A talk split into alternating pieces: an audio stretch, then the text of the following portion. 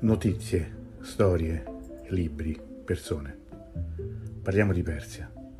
Io sono Antonello Sacchetti e queste sono le conversazioni sull'Iran.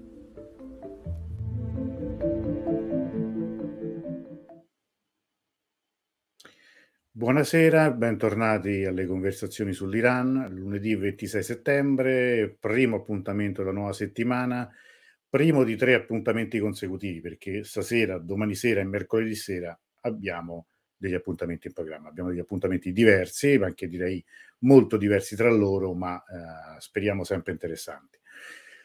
Continuiamo, continuiamo, a parlare di Iran, noi che parliamo di Iran da oramai da sempre, potrei dire io, comunque da molti anni, ma in particolare attraverso queste conversazioni da due anni e mezzo, cioè dall'inizio della prima stagione delle conversazioni, ne parliamo in un momento in cui si è tornato a parlare di Iran, ahimè, per, una, per un motivo drammatico, tragico, come appunto quello della morte di Masamini e delle proteste che stanno continuando, delle nuove morti e di tutte le questioni legate a questo momento. Scusate, momento di tosse da attraverso l'acqua di prima, scusate, capita. Dicevo, Tanto saluto tutti gli amici collegati che sono tanti, Vera, Alessandra, tutti gli altri che vedo che si stanno collegando. È un momento sicuramente particolare in cui l'attenzione è ritornata su, diciamo, sul paese, stavo per dire sul nostro paese, diciamo sul paese che è al centro, che è anche l'oggetto delle nostre conversazioni, sulla cultura, sul popolo che è al centro delle nostre conversazioni.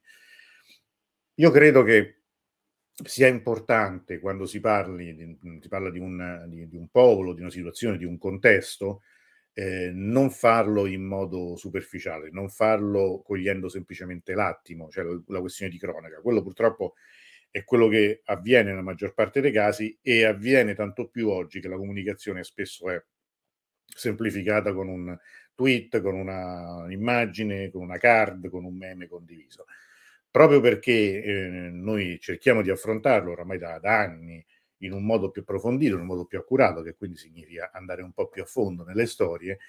Questa è l'occasione, perché è l'occasione della settimana in cui normalmente in Iran viene ricordata la guerra con l'Iraq, quella che in Iran è chiamata la guerra imposta, e quindi questo, questo appuntamento che era stato programmato oramai da, da settimane ci sembra comunque molto importante per eh, approfondire e probabilmente anche per capire o cercare di capire alcune questioni del presente che molto spesso vengono troppo facilmente liquidate con pochi schemi. Saluto intanto Francesco e Daniela, nostri amici di sempre. Allora, prima di cominciare, ricordo molto brevemente gli appuntamenti di, di, di questi giorni, cioè nel senso che questa sera, lo sapete tutti, parleremo appunto con Elisa Gagliardi Mangeli che, che è, in, è, in, contatto con noi, cioè, è qui nel backstage, adesso la faremo entrare.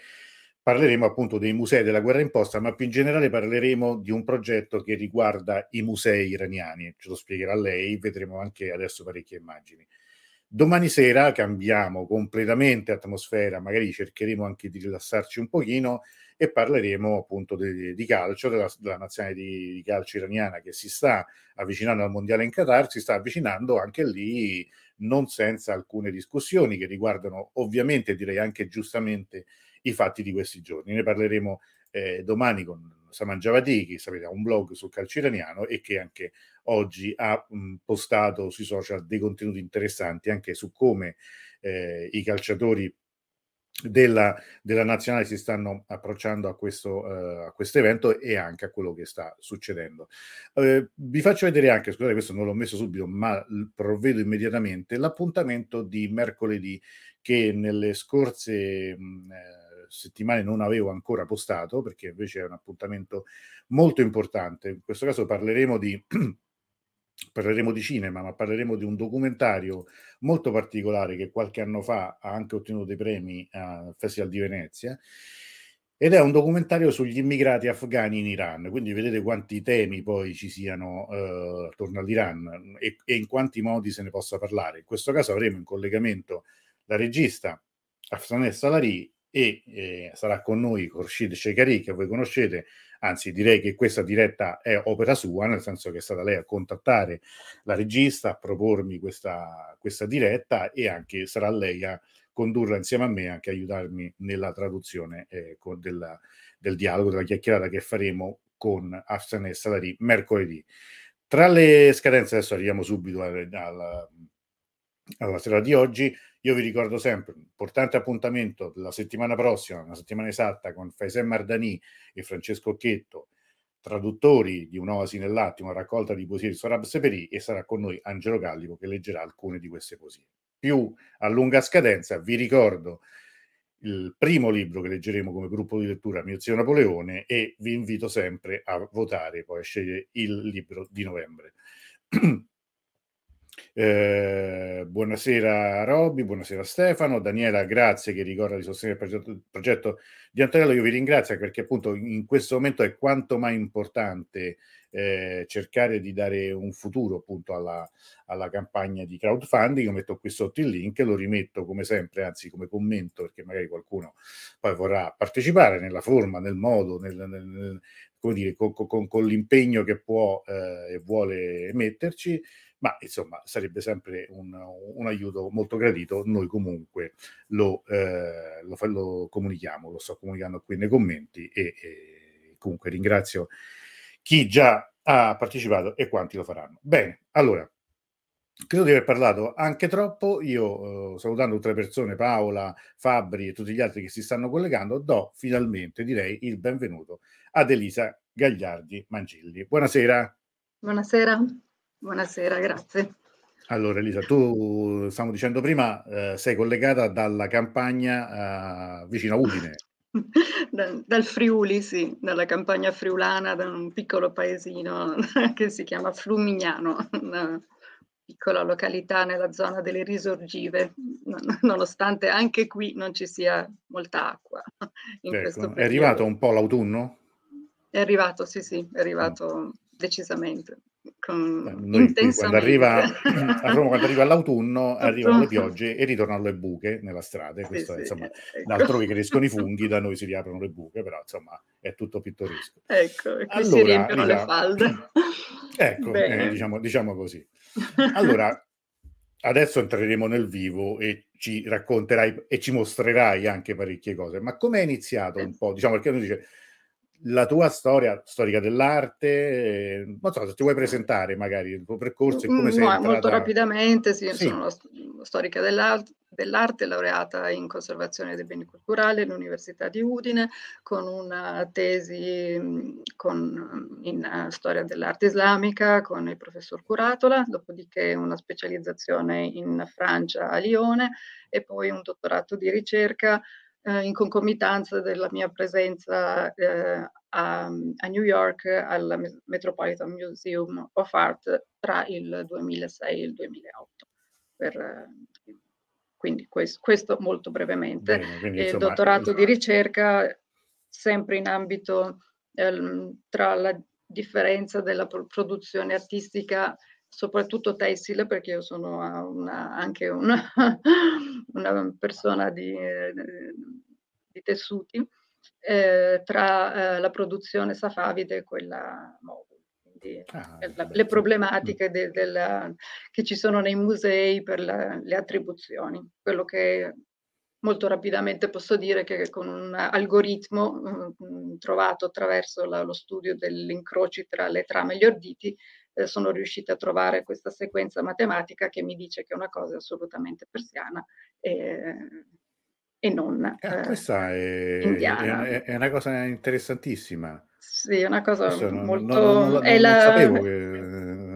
Lo, me lo, cioè, la mate- è, la matematica, eh. è la matematica applicata alla storia dell'arte. Quindi è una, Beh, un metodo scientifico per attribuire eh, le, i manufatti, in, in, particolare quelli tessuti, perché hanno una sequenza di, appunto, di trame orditi e a seconda della struttura interna si possono creare queste, queste numerazioni. Ma allora, ne parleremo magari ecco, un'altra magari, volta. Infatti, eh, eh mi hai tolto le parole di bocca, stavo pensando proprio a questo.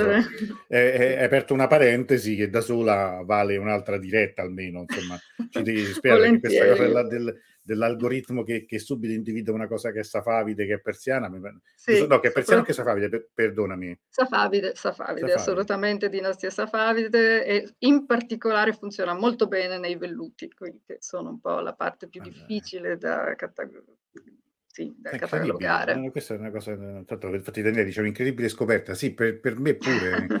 Intanto Francesco ti fa eh, i complimenti, altissimo profilo. Wow, allora, in tutto questo, in questa storia appunto tra Udine, la Francia, New York e insomma immagino anche molte altre destinazioni, l'Iran come, come è arrivato a un certo punto? Allora l'Iran è arrivato beh, come argomento sempre di, di studio e poi dopo l'Iran è arrivato fisicamente, nel senso che eh, sono iniziati i viaggi, sono iniziate la in particolare nel 2013 ho curato per Palazzo Ducale a Venezia uh, una mostra che si chiama I doni di Shah Abbas il Grande alla Serenissima, relazioni diplomatiche tra la Persia Safavide e la uh, Repubblica di Venezia.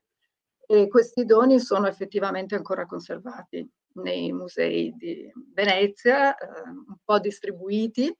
I grandi tappeti polonese ovvero broccati in oro di epoca, uh, di, l'epoca di Shah Abbas, sono arrivati con uh, i firmani da Shah Abbas che sono conservati uh, all'archivio di Stato, i tappeti sono conservati nel tesoro di San Marco e poi ci sono tessuti che sono al um, Mocenigo, altri oggetti che sono al Correr, alcune parti sono al Ducale, quindi tutto è stato riunito eh, ed è stato messo in mostra dimostrando la, come ci fosse già tra Venezia e eh, la Persia un rapporto di grande amicizia, di collaborazione contro entrambi, contro l'espansione quasi impossibile da fermare dell'impero ottomano.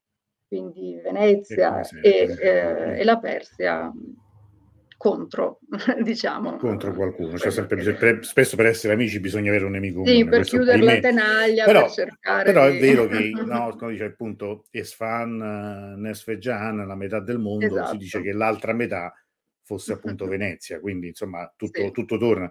Poi veramente Certo, penso, fare un'altra una diretta o forse anche una serie su Shah Abbas, perché è un personaggio ah, personaggio affascinante, affascinante. Forse, sai, adesso mi sta venendo adesso eh, questo pensiero, che probabilmente dopo Ciro il Grande, Shah Abbas è uno de- dei grandi personaggi persiani ehm, immortali, cioè comunque, comunque, da ricordare, da ricordare per quello che hanno lasciato all'umanità in senso certo. di tolleranza, in senso di dialogo tra i popoli. Eh, sì, sì, poi sì, di certo, mecenatismo, poi di, di, di, fondazione della grande città appunto di Isfahan, fondazione, rifondazione. Rifondazione, di esaltazione, diciamo, e sì, esatto. grande insomma, momento d'oro ovviamente de, dell'epoca safavide, quella meraviglia di città deve, certo. credo, insomma, D'altra parte Shah Abbas il Grande, eh, eh, quindi eh, non ci sono altri, è come Akbar in India, il grande, certo. e come noi abbiamo Lorenzo il Magnifico. Quindi diciamo che ognuno di noi nella nostra... Eh, sì, sì, poi anche questo incontro a Pietro della Valle. Stessa, certo. Il, l'incontro in Pietro della Valle. Solimano il Magnifico, altrettanto, ecco. stesso perico, periodo. Quindi sì, mm, sì è sì, sì, un'epoca molto vivace da un punto di vista culturale e della sapienza, anzi vi leggerò adesso una micro poesia, proprio scusate, il mio Bausani si sta decomponendo, questo. libri molto amati, ma allora, molto letti e quindi consumati. sì, come, molto studiati, no, che sia. Eh, vabbè, eh, allora. I libri sono belli anche per quello, come oggetti. Insomma. Sì, infatti. Allora, eh, una, una, breve incisione proprio sul concetto di sapienza, perché oggi noi parleremo di musei, musei altri che eh, non sono solo il percorso della memoria, ma sono un percorso anche di conoscenza e quindi di sapienza. Allora scrive Rudaghi, fin da quando il mondo sorse dal capo di Adamo, nessuno della sapienza mai poté fare a meno. In ogni tempo gli uomini saggi, il segreto della sapienza, in ogni lingua, compilarono e in alta stima lo tennero e fin sulla pietra lo incisero. La sapienza è una lampada in cuore, lucente, e contro tutti i pericoli al petto tuo corazza. Quindi la nostra corazza è quello che noi siamo perché è quello che noi siamo e quello che noi sappiamo sostanzialmente. Tra l'altro un'altra citazione sono versi del, del libro dei re eh, di Firdusi sta proprio all'ingresso di un, di un, museo di cui questa sera parleremo. di Rambastan e, e, appunto dice la sapienza è potere.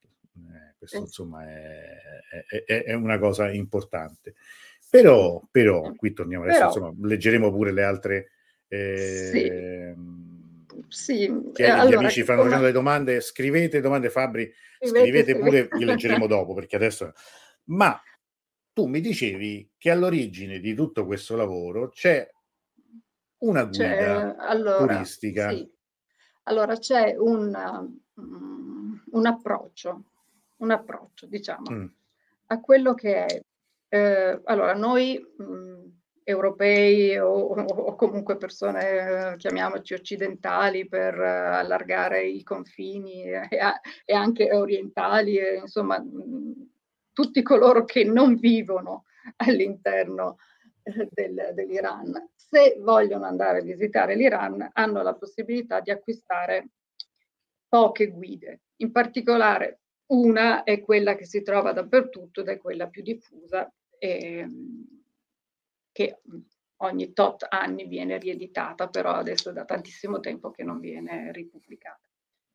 Ehm, quando eh, sono andata eh, a Teheran con l'ultima edizione, facendo il giro dei musei, mi sono imbattuta nella descrizione, per esempio, del Museo Nazionale dell'Iran, che forse possiamo già vedere in immagine, perché... Non è no, questo, scusami, no, perché era andato prima avanti. Eccolo qua. Eccoci qua, questo è... Eccolo qua. Lo conoscete tutti. Chi, se siete stati in Iran non, non mi potete... non ci siete esatto. stati, perché se no...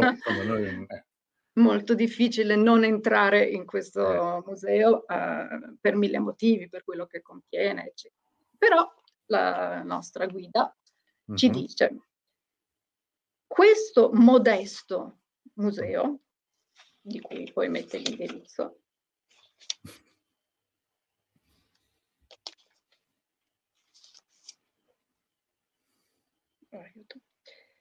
non è certo il Louvre, ma è ricco di testimonianze storiche del paese.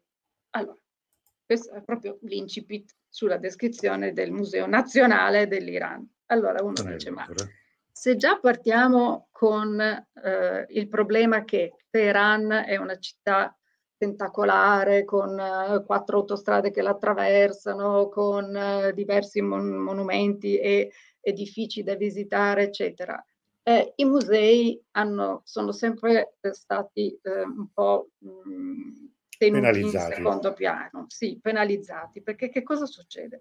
La maggior parte delle per- persone che arrivano con viaggi organizzati a Teheran ci stanno forse un giorno, magari una notte, perché volano, dormono e poi ripartono per eh, quelle che sono le destinazioni più famose. Allora, se poi l'unica guida che riusciamo ad avere, ci dice che è una cosa modesta e che non è certo il Louvre, ma certo che non è il Louvre, intanto perché anziché esporre le cose degli altri come fa il Louvre, questo Museo Nazionale espone le proprie cose e, e quindi siamo già su due piani completamente diversi. Poi parte da un periodo storico eh, antichissimo fino al, all'epoca, eh, perché nello stesso, non nello stesso edificio ma sì. accanto, eh, c'è quel, appena, appena restaurato Museo d'Arte Islamica. Quindi dobbiamo considerare che all'interno di questo museo così mediocre, come hanno detto, eh, ci sono eh, i bassorilievi di Persepoli, forse la, la parte eh, più grande e meglio conservata, c'è la grande scalinata, c'è la, la, scultura del mastino, sempre di Persepoli, che è questo grande cane con uh-huh. le fauci uh, aperte in questo, in questa pietra nera lucida, affascinantissima, ci sono i capitelli con... Cioè, che cosa non c'è dentro questo museo? Allora, anche il Louvre si leccherebbe i baffi per avere quello che c'è qui dentro, ma perché una persona che scrive una guida su un paese così già poco conosciuto mette già una descrizione o un preconcetto prima ancora di eh, invogliare un visitatore ad andare al Museo Nazionale eh, delle, de, della capitale del paese in cui stai mm-hmm. visitando. Cioè, questo è una, un approccio non eh, sì, forse da viaggiatore che ha visto tanto, non lo so, che non ha tempo da perdere. Ma, che non sì, è... ma, ma, sì, ma, ma comunque dire... è un, intanto è un'offesa, eh, considero che è come se uno dicesse, ah vabbè certo non è come andare, eh, a vedere, se vai a vedere il Museo dei Vetri, però è, non è come andare a Murano a vedere il Museo dei Vetri di Murano. Eh, vabbè. li fanno, cioè, non, no, ma oltretutto, fare... guarda, adesso io non voglio entrare troppo nel dettaglio, ma il museo di Rambastan, cioè quello di cui stiamo parlando, sì.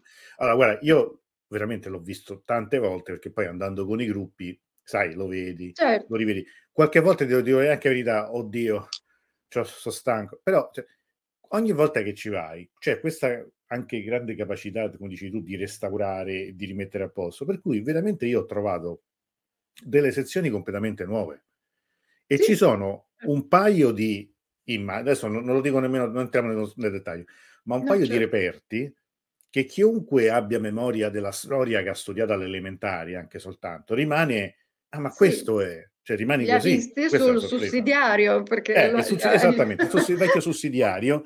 Ah, ma allora esatto. acquisto no? E, sì. quindi, francamente, questa cosa di, di mh, pensare che sia un, una visita secondaria, ed è vero che forse c'è un pregiudizio nei confronti di Teheran, cioè sconta forse questa guida.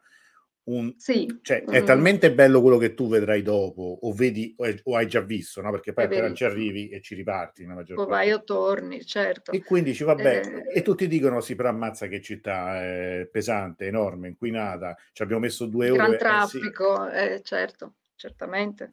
e quindi questa, eh, dire, questa cosa ti ha spinto a Allora, questa invece... cosa ha spinto a, ehm, a, iniziare un progetto con il, beh, l'Istituto Culturale eh, Iraniano qui di Roma e con eh, il Ministero della Cultura eh, iraniano per effettivamente, partendo proprio da Teheran, riprendere in considerazione con un approccio assolutamente puramente storico-scientifico e basta, senza commenti personali e senza um, così, intenzioni di giudizi, se non appunto uh, puramente artistici, ehm, di riprendere tutti i musei di Teheran, perché eh, poche persone sanno la grande quantità di musei che la città di Teheran accoglie. In realtà uh-huh. sono eh, veramente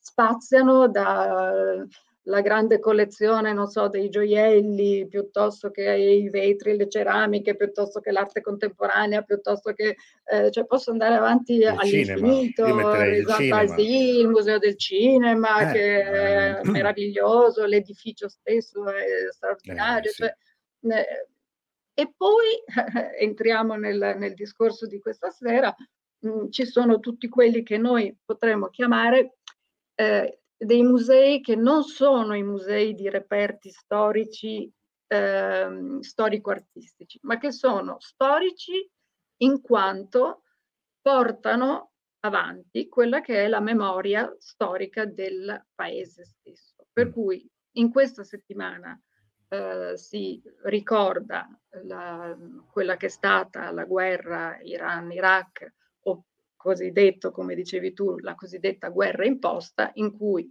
appunto gli iracheni hanno eh, invaso l'Iran senza un, un avviso, senza eh, dichiarazione in, in di guerra. modo avere appunto una dichiarazione di guerra. E, e, ehm, nel 2013-2014 è stato fatto questo grandissimo museo che adesso poss- possiamo vedere. Sì. Eh, ah, comunque dico ancora una cosa prima di andare. Ah, ecco, questo è il Museo Nazionale. Quello che viene subito dopo, ecco, questo, questo è un problema mh, di comunicazione, mm. che eh, evidentemente per quanto eh, l'Iran sia assolutamente aperto al turismo e mh, abbia, eh, consideri il turismo uno dei eh, assolutamente delle entrate fondamentali per alzare il PIL nazionale e hanno fatto un, un loro accordo che eh, durerà fino al 2025 proprio per aumentare il numero dei visitatori.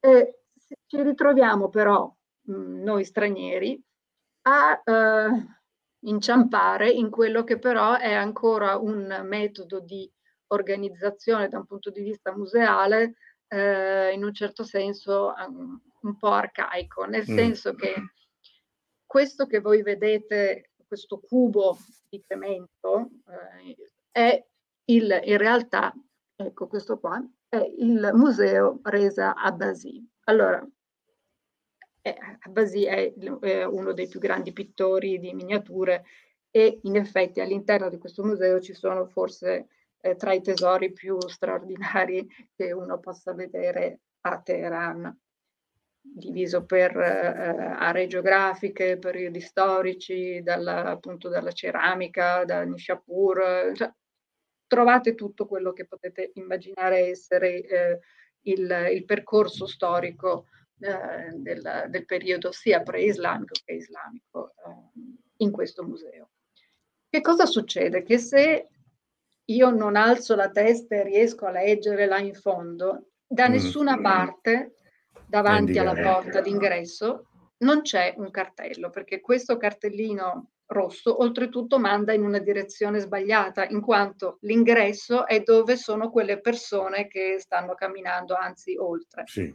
E l'ingresso ehm, è come un, l'ingresso di un edificio anonimo, nel senso che non c'è un'iscrizione con, che mi faccia sapere che quello è l'ingresso del museo, c'è una saracinesca del tipo di, eh, proprio di un negozio.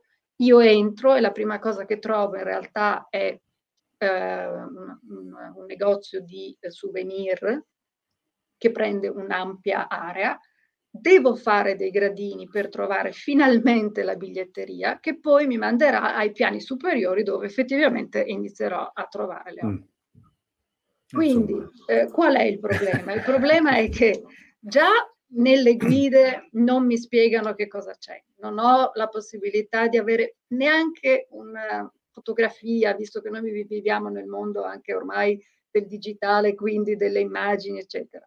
E poi la difficoltà maggiore è che non, non abbiamo la capacità di comunicare e di sapere che cosa c'è effettivamente all'interno di questo grande cubo.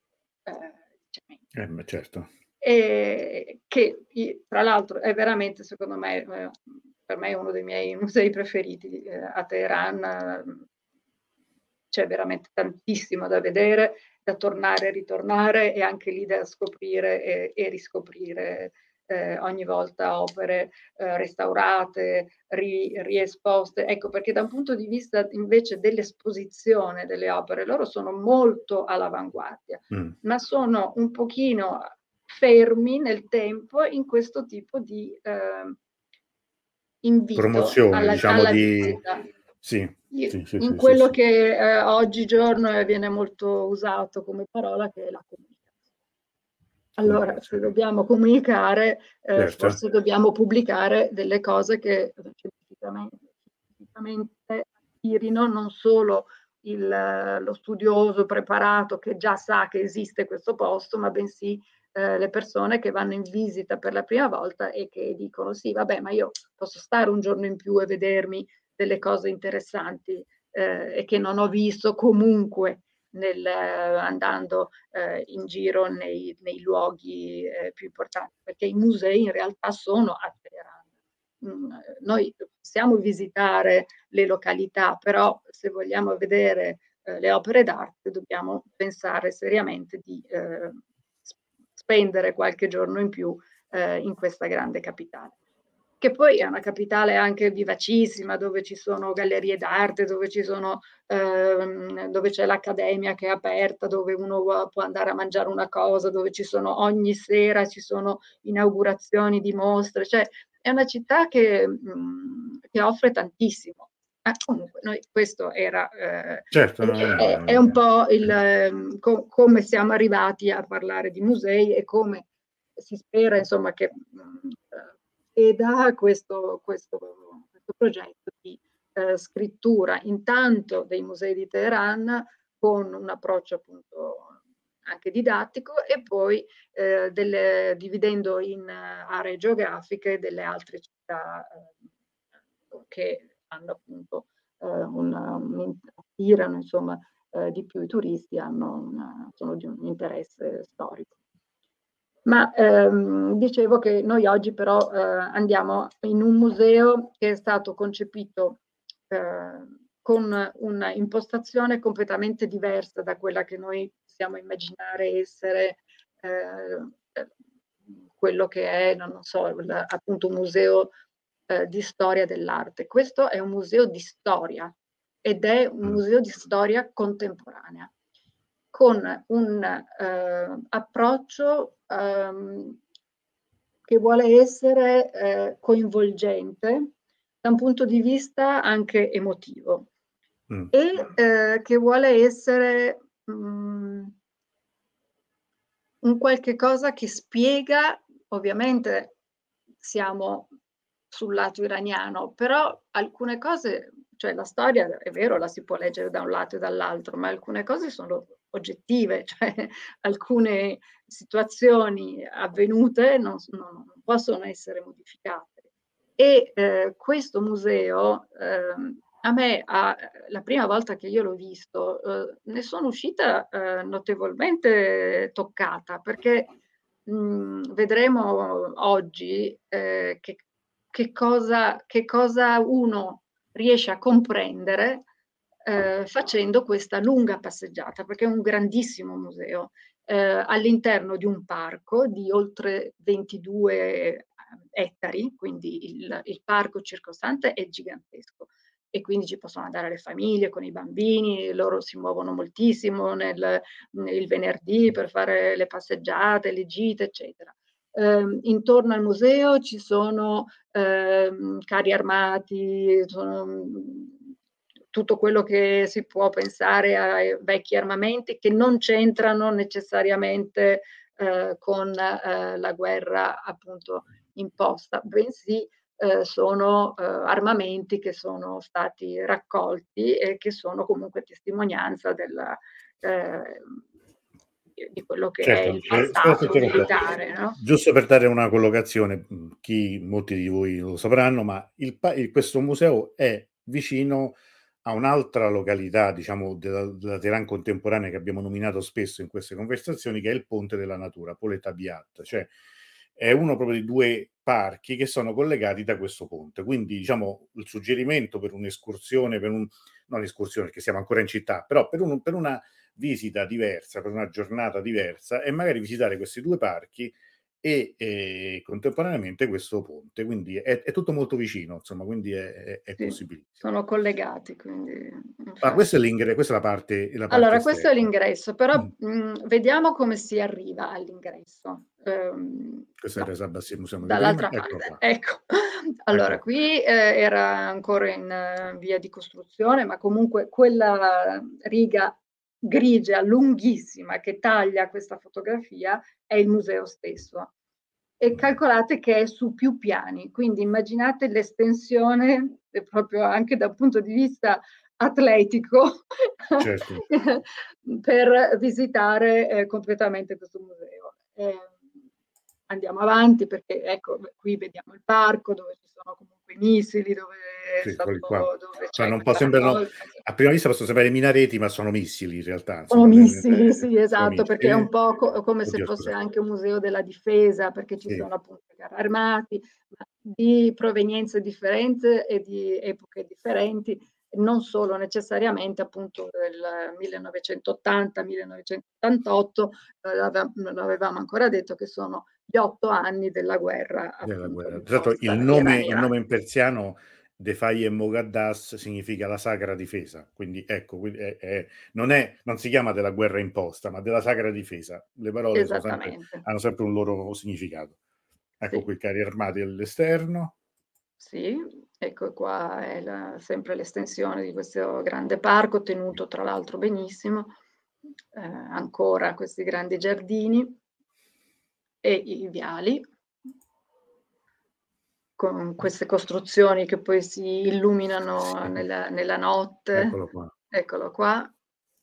E quindi, ecco, qui iniziamo ad avvicinarci all'ingresso sostanzialmente.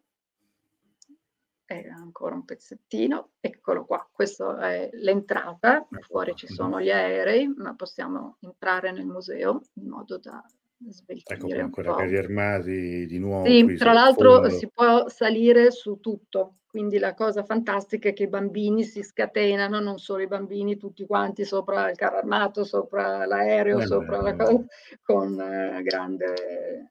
Ecco, questo è l'ingresso. Eh, questa è una, una mia fotografia. Ah, ci tengo a precisare che eh, il museo non si possono fare fotografie all'interno, mm. quindi eh, le foto che eh, sto utilizzando in parte, questa in particolare mia, ma io qua sono appena entrata e ho potuto fare le prime foto eh, nella parte insomma della ricezione dove c'è la biglietteria.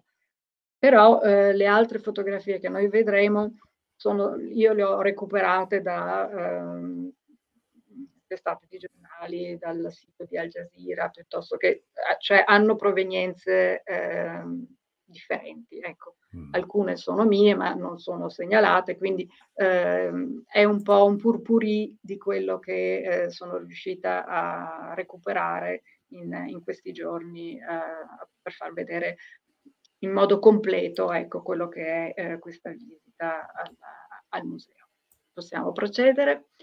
Ecco, la prima cosa che, eh, questa è eh, in assoluto la cosa che a me ha scioccato di più e che eh, mi ha catapultato da persona normale nata nel 1966 che non ha mai vissuto italiana, non ha mai vissuto una guerra in prima persona se non eh, attraverso la, le notizie.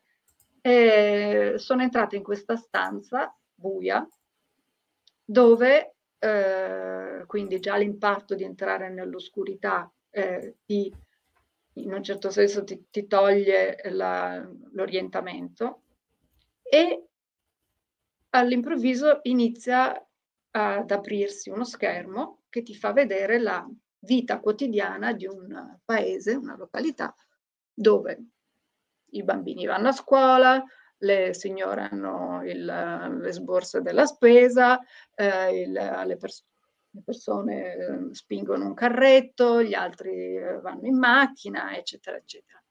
E poi tu inizi però a sentirti leggermente a disagio perché dici ma cosa sta succedendo? E senti in lontananza, dietro le tue orecchie, questo, mm. questo rumore e l'edificio inizia a muoversi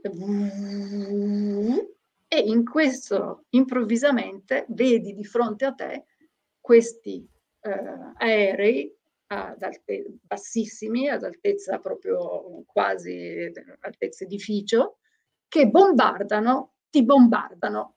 Tu sei lì sotto e ti hanno appena bombardato che cosa succede? Che sei completamente, esci, che sei quasi eh, talmente stordito da, da, cadere. Ma la cosa tragica è che esci e giriamo la, la, la prima immagine. Ecco, questo è uno del, del, dei momenti in cui brucia tutto e tu eh, sei circondato a 360 gradi da quello che vedi. E quando esci, entri nella scuola che è stata bombardata, dove sono morti tutti i bambini che erano presenti in classe. Quindi, allora, ti rendi conto che, che cosa vuol dire eh, una guerra improvvisa, dove tu mm, esci da casa tua e in un momento ti si stravolge il mondo perché eh, vengono bruciate, tutto quello che è intorno a te non c'è più, la tua famiglia è dispersa, eh, i, i, tuoi figli non torneranno a casa, non ci sarà più una casa e, e questo è l'inizio della guerra, cioè l'inizio della guerra Iran-Iraq. E, e questo museo te lo spiega molto bene, perché mm. questi edifici non sono edifici ricostruiti, loro se li sono andati a prendere e li hanno smontati e rimontati qua. Quindi quello che noi vediamo è l'originale. Quindi il banco eh, era esattamente il banco dove eh, c'erano i bambini. Eh, le, queste, queste case diroccate sono le case diroccate dove vivevano le persone. Per cui eh, certo. l'impatto è molto forte perché hai appena subito un bombardamento e sei dentro a una città eh, crollata, distrutta, completamente devastata. Per cui questo è l'inizio del museo. Allora già uno dice, vabbè, mamma mia, ma dove sono finita? Dove, dove mi hanno catapultato in, una, in, un'altra epoca, in un altro pianeta? Ecco, queste sono eh, le, insegne, eh, i negozi, eh, le, le, palme distrutte, le case. Tra l'altro, scusami, ti interrompo, è perché ricordiamo che il primo attacco avvenne nel sud dell'Iran, nel Khuzestan, cioè nel, nella parte, certo. tra l'altro a, minora- a maggioranza araba, nel senso dove si parla anche arabo, e quindi anche questo tipo di, um, di panorama no? che, che, che, è riportato, non è riprodotto, ma è, è trascinato lì, è, è esattamente quello che si vede se uno prova a fare una ricerca anche su YouTube delle immagini dell'attacco del 22 settembre 1980, escono immagini come queste, cioè esattamente quel, quel, quel tipo di colori, no? come, come, città, come paesi che vennero attaccati d'improvviso e appunto questo fu l'inizio. Esatto. Poi um, questi grandi corridoi eh, in un certo senso ci danno la possibilità di respirare e di eh, cambiare eh, umore prima di entrare ecco, in questo lunghissimo eh, labirinto di documenti originali che sono stati ovviamente copiati e messi sulla parete in cui ci sono, eh, no, questo viene dopo questo perché questo, noi siamo eh, al, ancora al piano terra qua e, e, quindi riuscendo a leggere tutte queste mh, nicchie eh, si trova sia una parte fotografica, ovviamente, di documenti fotografici dell'epoca, sia una parte di eh, carteggi eh, in cui anche ci sono cose piuttosto così discutibili, in cui uno si fa delle domande eh, sui rapporti, eh, su come questa, questa guerra è stata in un certo senso descritta o appresa eh, dall'Occidente, cioè che cosa le Nazioni Unite hanno scritto. Ci sono tutti questi documenti che uno può eh, assolutamente leggere, in, ovviamente sono in inglese.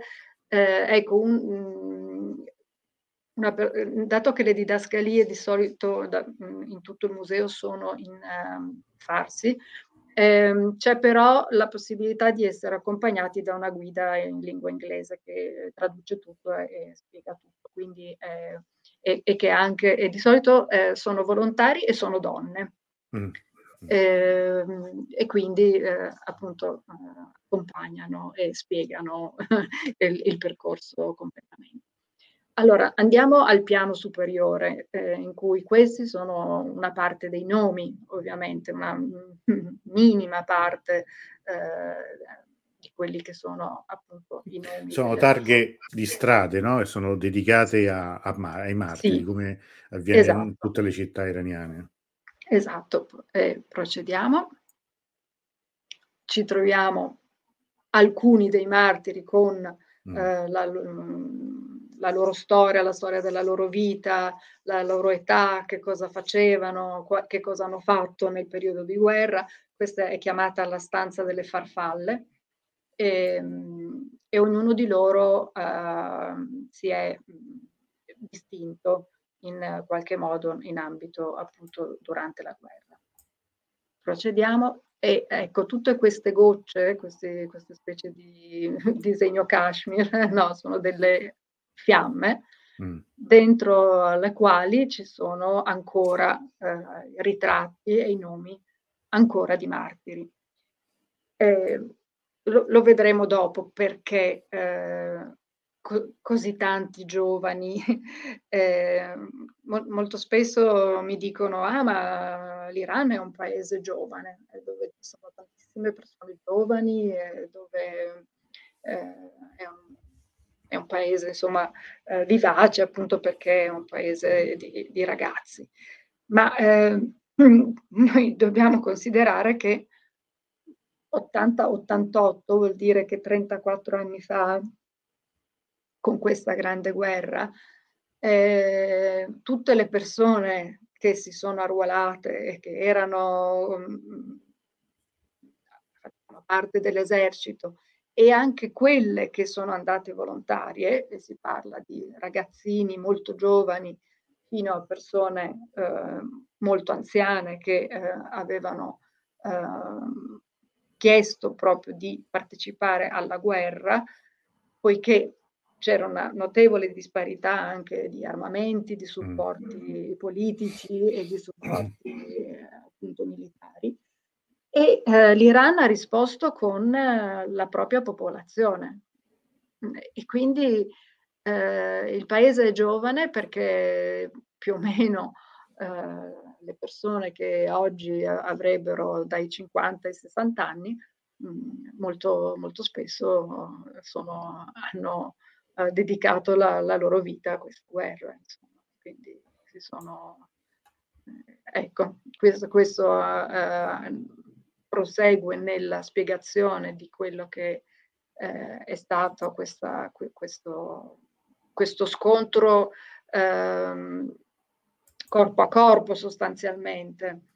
Eh, qui ci sono ancora sì, una parte insomma, di, eh, fotografica delle persone che hanno partecipato, qui ci sono ancora dei ritratti, però vorrei andare, ecco qui spie- inizia la spiegazione della varietà del territorio che è stato coinvolto mm. durante la guerra, perché quello che è anche un'altra delle cose che mi ha colpito molto e che loro hanno costruito, possiamo andare avanti con la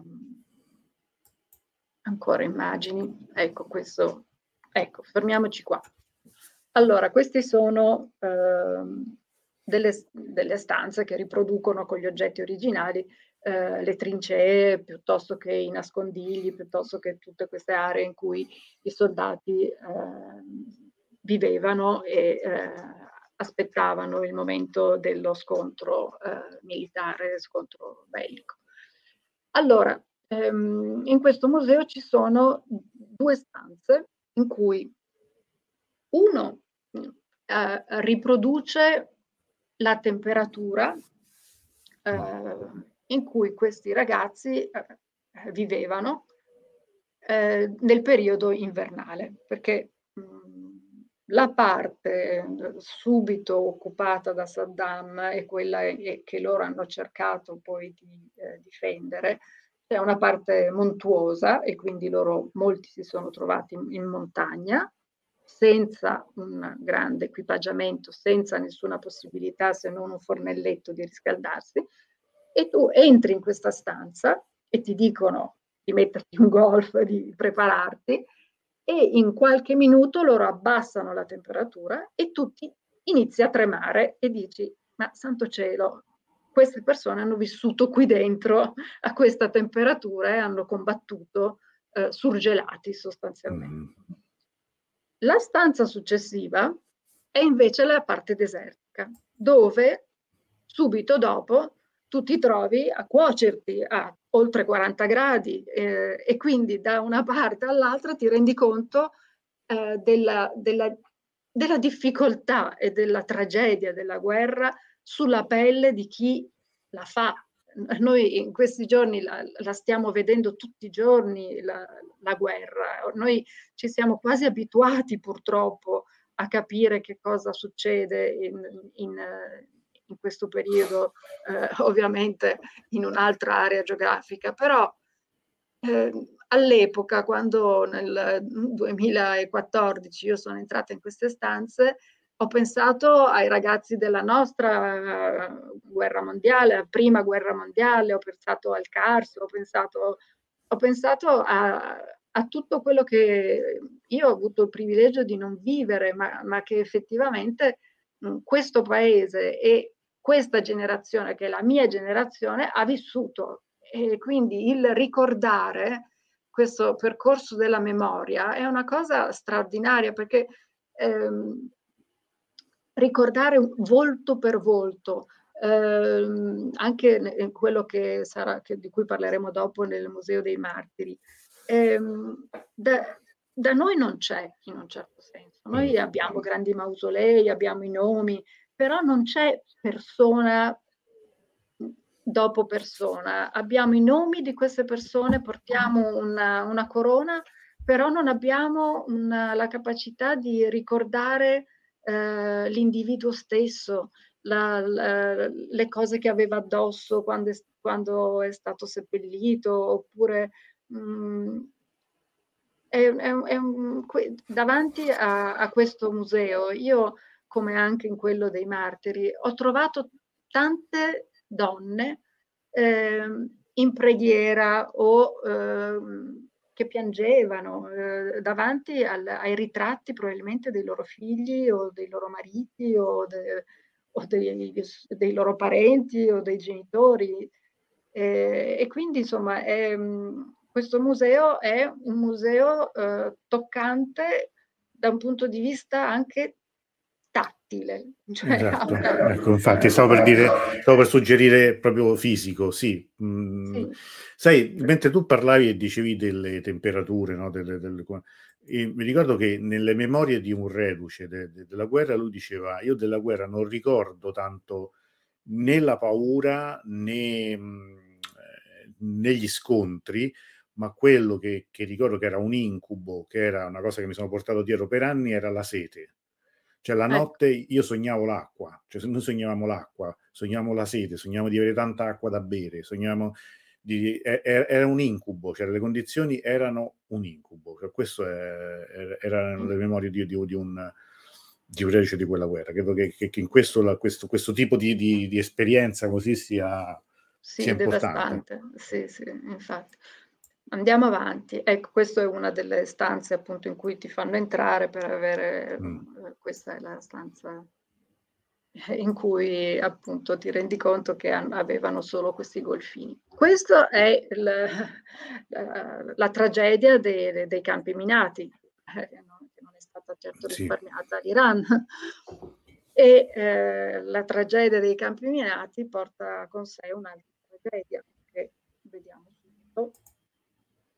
Questi sono tutti mine. i tipi possibili di, di, mine che sono state sparse nella campagna eh, iraniana. Ricordiamo che noi italiani siamo tra i maggiori produttori mondiali. Produttori e esportatori di esportatori mine... grandi, grandi sì, diciamo, di è un made in Italy che spopola questo. Facendo una battuta macabra, ma è veramente così. Sì, Continuiamo, sì, eh, quando parliamo di export di armi, parliamo di queste cose che che uccidono in modo veramente infame. Esatto, perché... Eh, spesso i bambini anche. Poi vabbè, questo andiamo avanti con... E i bambini li, ora li vediamo, li perché eccoli qua i bambini. Allora, i bambini erano volontari, i bambini erano leggeri, eh, i bambini erano quasi eh, votati veramente al, al martirio, al proprio paese e ehm, di, di un coraggio che forse solo un incosciente può avere, perché la, la, la, la gioventù è anche coraggio, ma è anche eh, incapacità di, di, di valutare eh, i, i, pericoli. E quindi... Ci sono bambini, veramente, queste immagini sono, sono sempre impressionanti. Sono, sono impressionanti, perché sono tanti bambini che sono stati eh, che si sono sacrificati. Ecco, diciamo, eh, queste, Queste sono immagini famosissime, tra l'altro. Di, di, sì, di... esattamente. Eh, infatti, che però eh, dicono talmente tanto. Ecco, uno dei, dei, problemi di Saddam è stato che lui non sapeva che ci fossero queste per cui mm, ovviamente come, come, è capitato anche recentemente si pensa, ah beh, io in una settimana vado a Teheran mm-hmm. e poi dopo torno indietro e tra là. Va bene. Ovviamente a Teheran Saddam non è mai arrivato. Ma ah, perché? Perché si sono um, impantanati nelle grandi paludi. Quindi non solo non sono riusciti ad arrivare a Teheran se non molto più avanti con aerei e con uh, i bombardamenti, ma non sono comunque mai entrati. Cioè gli spostamenti, poi io ho messo una mappa. Sì, sono minimi.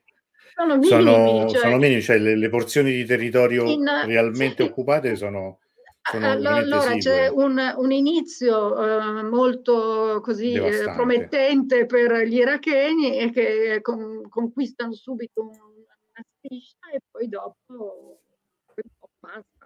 dopo sì, l'Iran sì, sì, reagisce. Vale, vale la pena. Poi la, la, guerra adesso non facciamo, una, ovviamente non è una, una cosa dedicata sì. alla storia di questa guerra, a fasi no, però... diverse, però quello, que, il punto è proprio questo, cioè nel senso che quello che era stata concepita come una guerra lampo diventa, diventa invece una guerra di trincea, una guerra di esatto. posizione, una guerra estenuale che dura otto anni. Poi arriveremo rispondendo a una domanda qui di, di un amico a una, a una, cosa finale. Queste sono invece dei bazooka, immagino. Sì, esatto. Eh, allora, questo museo spiega una cosa anche relativa agli armamenti. Gli equipaggiamenti erano i più vari, diciamo, non c'erano una, uh, l'esercito non era fornito mm. quello che, era, che, erano gli armamenti. Ah, dobbiamo ricordare che siamo anche nell'anno subito dopo la, rivolaz- la rivoluzione islamica, quindi certo. siamo nel 1980 cosa ha detto Saddam? Che essendo un periodo di eh, assestamento per quanto riguarda l'Iran, dopo appunto la rivoluzione islamica del 1978, lui ha pensato che nell'80 mh, gli iraniani non sarebbero stati in grado di eh, organizzarsi e reagire. E, e, e, questo è stato gran, il grande errore, la grande sottovalutazione. Quindi Cosa succede? Che comunque queste armi che eh, loro avevano, gli iraniani, c'erano, però non, non erano sufficienti rispetto a quello che era un armamento come quello iracheno con alle spalle eh, un, il supporto di eh, grandi eh, potenze eh, che Vabbè, lo aiutavano. La, la, situazione militare era essenzialmente questa. L'Iran aveva una, un, un, esercito più grande come numero, ma aveva armamenti americani venduti prima della rivoluzione, ma non aveva i ricambi.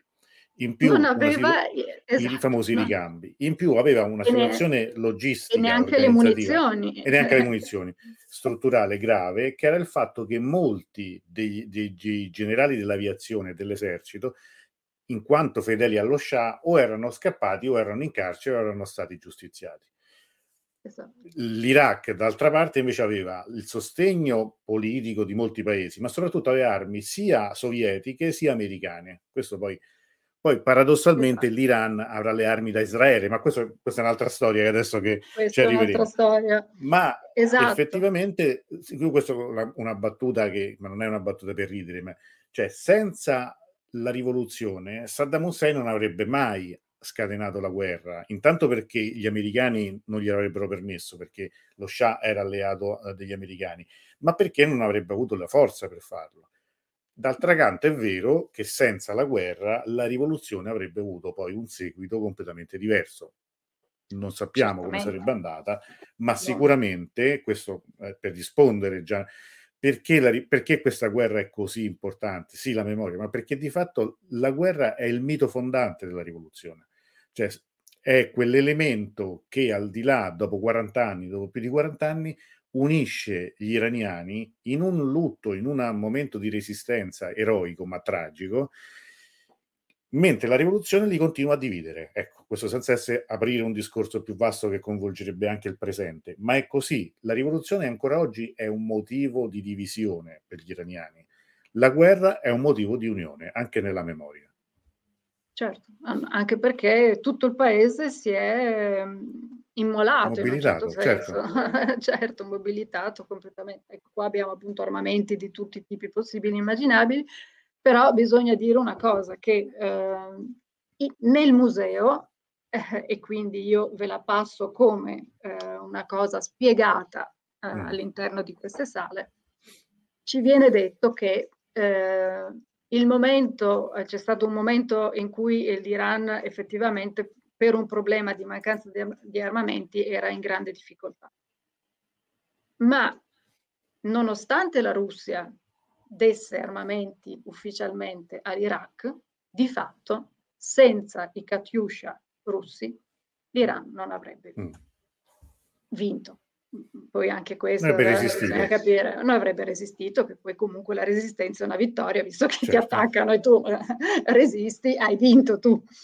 Eh, per cui ehm, eh, c'è stato lo stesso un, un momento in cui eh, senza l'aiuto sovietico non ci, non ci sarebbe stato questa, la, la, la Sì, poi gli iraniani compravano dalla Corea del Nord soprattutto, quindi di fatto eh, a un certo punto ci furono, tutti vendevano quasi a tutti e due, per esempio la Germania fece grandi affari in questo, a un certo punto in Europa fu, c'era un solo paese che non vendeva armi a nessuno, l'Irlanda. Per il resto tutti vendevano almeno a una parte dei due e la Germania fu quella più, diciamo, cinica perché per esempio vendeva le armi chimiche a Saddam Hussein e poi si, si eh, offriva per curare i, ecco, le vittime i malati, delle armi le... iraniane.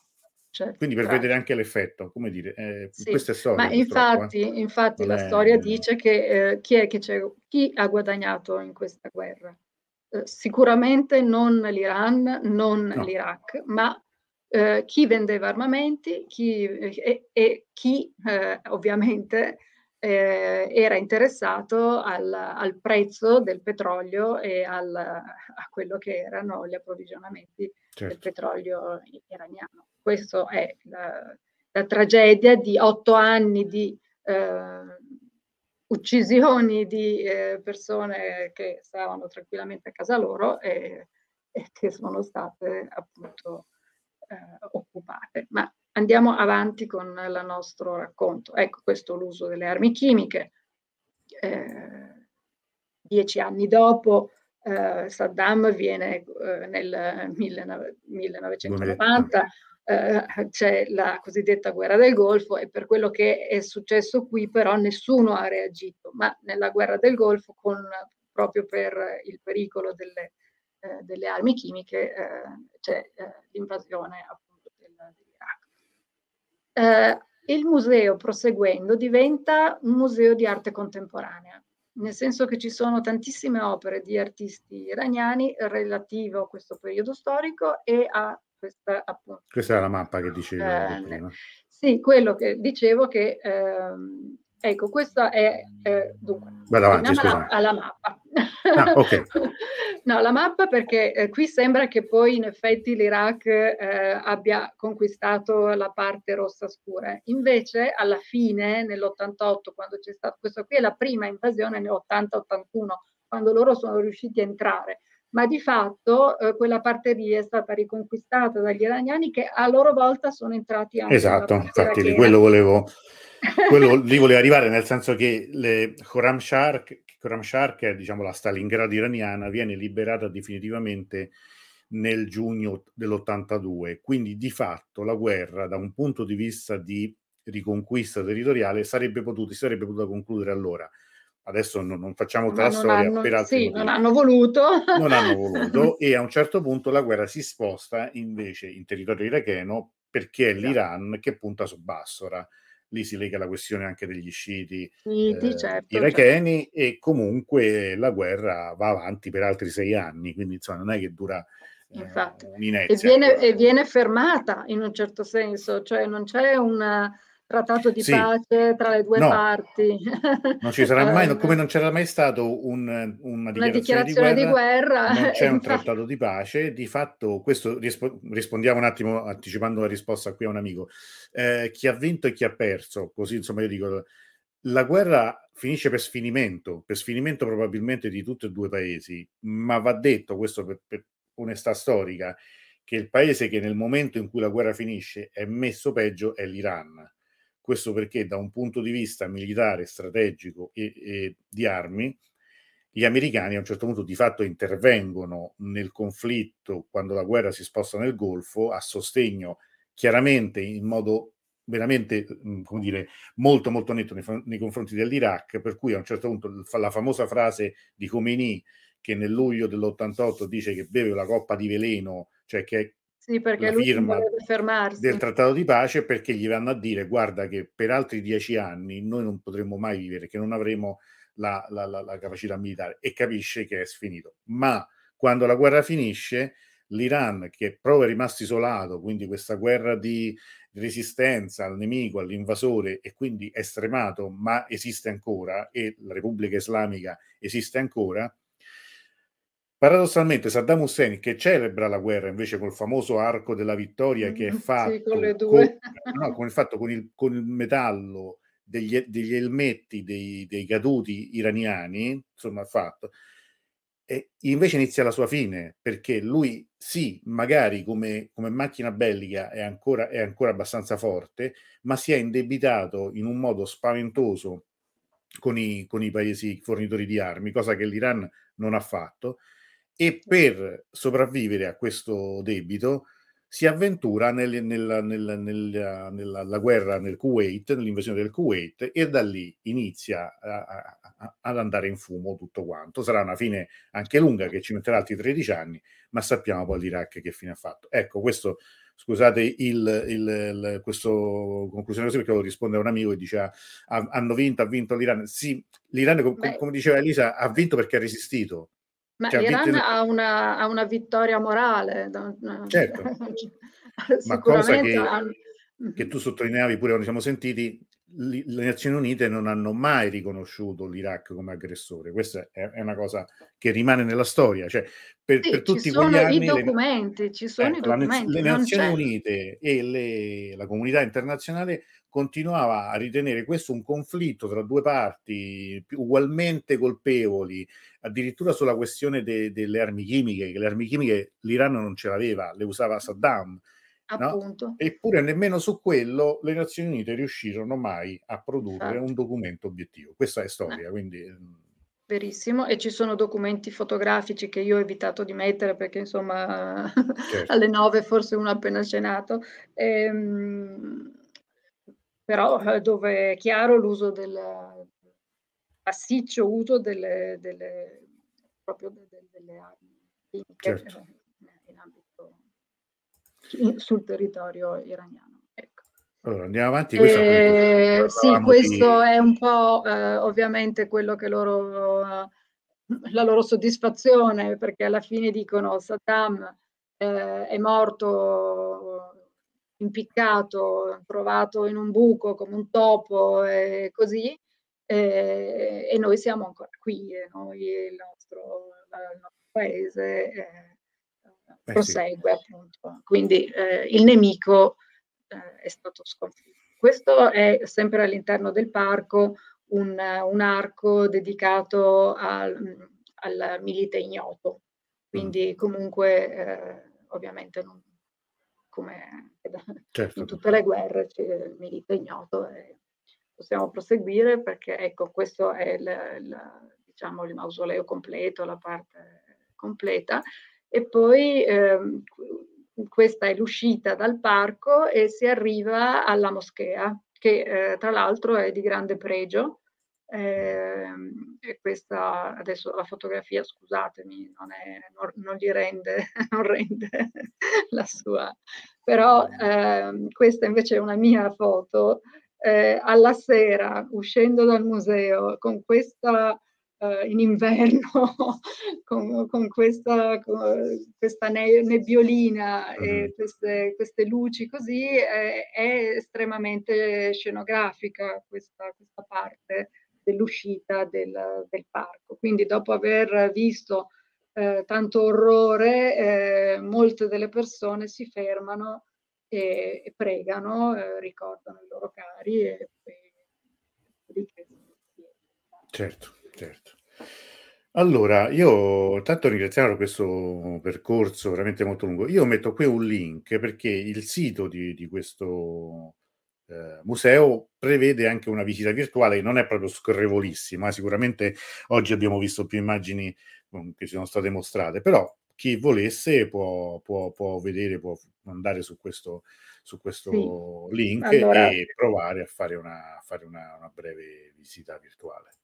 Mm, sì, mm, allora con l'Istituto Culturale dell'Iran avevamo l'intenzione di far vedere proprio questo, questo percorso virtuale, ma ehm, in questo momento non c'è un collegamento costante ehm, via internet, ovviamente, per eh, questo periodo così difficile eh, che stanno vivendo, per cui ehm, Bisognerà forse aspettare un pochino, eh, certo. a oggi non è possibile vederlo, ecco.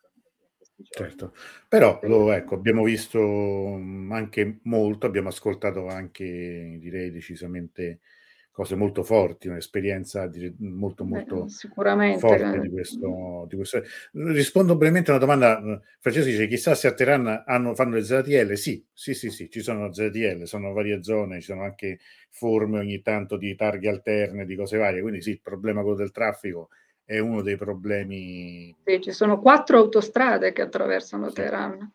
Perché abbiamo avuto modo di parlarne sono sempre intasate. Sono sempre intasate. A parte quella, la Lisard, quella forse era, era, Vabbè, comunque sia, mm. ce ne sono costruite in epoche diverse, ma la forma della città voluta dall'ultimo Shah eh, è ripresa esattamente, forma urbanistica, da, da Los Angeles. Quindi è, è veramente la, la, la, vecchia, le highway americane, quindi non, uno non deve immaginarsi la, la struttura della, della, città contemporanea come una struttura medio orientale, oramai di quello non c'è niente, tra- tradizionale, cioè, ci sono angoli tradizionali, non, non, non moltissimi, ma per altri versi è una città modernissima, quindi è, è poi una città enorme, è veramente enorme. Eh. Sì, sì, a climi diversi, a sì, altitudini diverse. Potendo la parte nord, ovviamente nel periodo estivo è quella più richiesta perché dove ci sono i grandi parchi, dove c'è questa vegetazione così sviluppata, ancora libera, perché i parchi sono ettari e ettari eh, pieni di animali selvatici, cioè è una, ancora una, una, parte della città che però è una parte così naturale. Ah, poi cioè, va ricordato che i parchi in Iran, il verde in Iran è i giardini, non parliamo cura, dei giardini che sono... Grandissima cura dei parchi pubblici, quindi sì, insomma, sì. È un... questo, ecco, questo qui suggeriamo, ovviamente abbiamo fatto una visita virtuale, se quando andrete, ritornerete a Teheran, è una visita che suggeriamo, ma certo. Ecco. certo. Allora, io so che tu avevi una poesia, sì. un'altra poesia che volevi leggere. Sì, sì, ehm, è, un, è, un, saluto in realtà. Ehm, anche questa è, è molto breve, ma è un saluto e una dedica alle, alle donne iraniane in questi, in questi giorni. Sì, Irosa è la tua crudeltà per ogni non nulla, che ad ogni respiro del petto io levo un sadè. O tu, il cui volto ai miei due occhi è tempio, non è da guerrieri veri lottar con un morto. E così. Sono Chiudo. versi di? Ah, la, la, pardon, scusatemi, fanno, fanno parte di, eh, allora, eh, l'autore è, eh, allora fanno, eh, Azraki, ecco, non riuscivo a pronunciarlo, scusate. Bene, no, ci ringraziamo anche per questa conclusione, per questa dedica a cui ci per... Uniamo. Daniela dice che cosa interessante, che cosa interessante, grazie. Sì, eff- effettivamente è stata, eh, devo dire, una delle, delle, trasmissioni di questa nuova stagione più mh, molto molto bello. Tanto Consuelo, che è proprio bravissima, molto interessante, grazie, grazie a te. Prima anche c'era un'altra uh, spettatrice che, eh, che, ti ringraziava, eh, okay. Samira Tamasebi. Ah, Samira è una cara amica. Ecco, una cara... eh, Ciao Samira. Bene, tra l'altro allora... anche lei è nel progetto dei musei. Ah, bene, bene, bene. Quindi speriamo che sia un progetto che, che vada avanti, che, che, che, che insomma, io continuiamo a dire che eh, anche nel, nel dimostrare e nell'esprimere solidarietà, secondo me ci vuole conoscenza, perché non si può essere solidali o esprimere eh, vicinanza a qualcuno che non si conosce. Quindi facciamo lo sforzo di conoscerci e poi magari cerchiamo veramente... Di farci un'opinione dal vivo. Di farci un'opinione e anche di, come dire, di, di certo. stare tutti meglio, cioè speriamo veramente che, che vengano tempi migliori. Allora, grazie veramente tantissimo per questo grazie. viaggio, per questa visita bellissima, ricca anche di, di immagini, anche di, di di valore. Eh, c'erano altri interventi, io ringrazio, ringrazio anche mh, amici, Antonio mi, mi ringrazio, mi fai complimenti per come ho affrontato il caso Amini, ti ringrazio, torneremo comunque a parlarne nei prossimi giorni. Io vi ricordo, domani cambiamo totalmente... Eh, diciamo, argomento e parleremo appunto del, del, del, di, di, calcio, proveremo a rilassarci un po', ma insomma mh, sarà anche quella l'occasione per parlare anche di, di, dell'oggi, del presente. E poi mercoledì invece avremo una, anzi due graditissime ospiti, eh, Afsaneh Salari e Khorshid Shekeri e entreremo in un, in un tema importante, anche questo delicato come quello de, degli immigrati afghani, dei rifugiati afghani in Iran e lo faremo attraverso un documentario molto molto bello che tra l'altro si può recuperare online eh, sicuramente da qualche parte ma è molto molto interessante che si chiama The Silhouette. Vedete qui il sottotitolo Khanè cioè casa però il, cioè, è il nome originale credo in, in persiano bene allora Ehm, che visita virtuale, dice Giuliana, molto emozionante da vedere la prossima volta a Teheran, grazie. Sì, infatti, vedete, questo è, è uno dei temi perché quando si va a Teheran, Giuliana è, è appena tornata di fatto da, da un suo secondo, se non sbaglio, viaggio in Iran. Purtroppo il tempo per vedere tutte queste cose non c'è perché io dico sempre bisognerebbe una volta andare solo a Teheran, fermarsi almeno una settimana esatto. a Teheran e concentrarsi su Teheran. E lo capisco che, che non, non, tutti hanno il tempo e le, le risorse per farlo, ma Teheran è una, è una, città che meriterebbe veramente almeno una settimana, perché di meno rischi di non vedere nulla, di perderti nel traffico, di rimanere sì. bloccato nel traffico o dalla l'unica corda, dal, l'unica o, cosa che si vede esatto. vedere solo macchine. L'unica, L'unica cosa che si vede dal traffico sono i murales, che almeno quelli... Certo, e anche quelli, e anche e anche quella è arte hanno contemporanea. Un valore, hanno un valore sì. storico, tra l'altro anche sì. quelli ne abbiamo parlato, ne parleremo perché essere... hanno anche delle generazioni diverse. Tra l'altro, per esempio, un altro museo, qui adesso chiudiamo, ma mh, che non ha un significato politico, un significato storico, è l'ex ambasciata americana, per esempio, perché è un museo anche quello adesso, ma è, è un museo il muro è tutto dipinto completamente. Il mura- sì, adesso sono i nuovi murales, tra l'altro che hanno fatto da capo un paio di anni fa, ma all'interno è cosiddetto nido di spie, e però è interessante per capire eh, anche delle, certo, delle all'interno in teoria è, è, anche un museo, eh, però non è, eh, è vietato l'accesso ai, um, agli stranieri. E in alcuni momenti, perché per esempio il gruppo che è andato con Davud il mese scorso, si sono andati. questo, guarda, no, tu sai, questo è uno dei paradossi de, de... Eh sì, no, è uno dei paradossi dell'Iran, vedete? Molto spesso quel museo è chiuso agli stranieri, sapete quando? Quando ci sono momenti di di, di, riconciliazione. Per esempio, una volta andammo ed era subito dopo l'accordo sul nucleare e mi ricordo che con Davud abbiamo provato a portare un gruppo dentro e loro ci hanno detto no, gli stranieri no, perché sapete in questo momento che cerchiamo un po', abbiamo appena fatto pace, non è il caso, non è il caso di parlare, cioè, vabbè, ma noi siamo interessati. Per cui abbiamo fatto una visita fuori, abbiamo visto tutte le scritte, i murali, sì, sì, ma sì. allora non ci hanno fatto entrare perché? Perché era un momento di distensione. Invece nel momento in cui si ritorna all'antico, fanno entrare anche gli stranieri. Vedi, sono le cose, le cose strane Vediamo, di questo paese, volta. però speriamo la prossima volta di, di, vederlo. Anzi, dovrei dire speriamo di vederlo o forse speriamo di non poterlo di non vedere, vederlo mai. dire che, che, magari ci sarà un accordo e chissà. Vabbè. Esatto. Non ci lanciamo in troppe speranze, se no rischiamo di rimanere veramente delusi. Bene, comunque, grazie. Grazie. Eh, anzi, scusate, questa volta riusciva a vedere qualcosa in più come il ponte, appunto, l'ambasciata USA. Esattamente, lei è stata, è una dei, dei fortunati che hanno, che hanno, effettuato quella visita lì. Ah, Bene, yeah. allora ci salutiamo noi un attimo che, che finiamo il tutto. Grazie a tutti, che chi vorrà ci vediamo domani sera, sempre alle 21. Buonasera a tutti.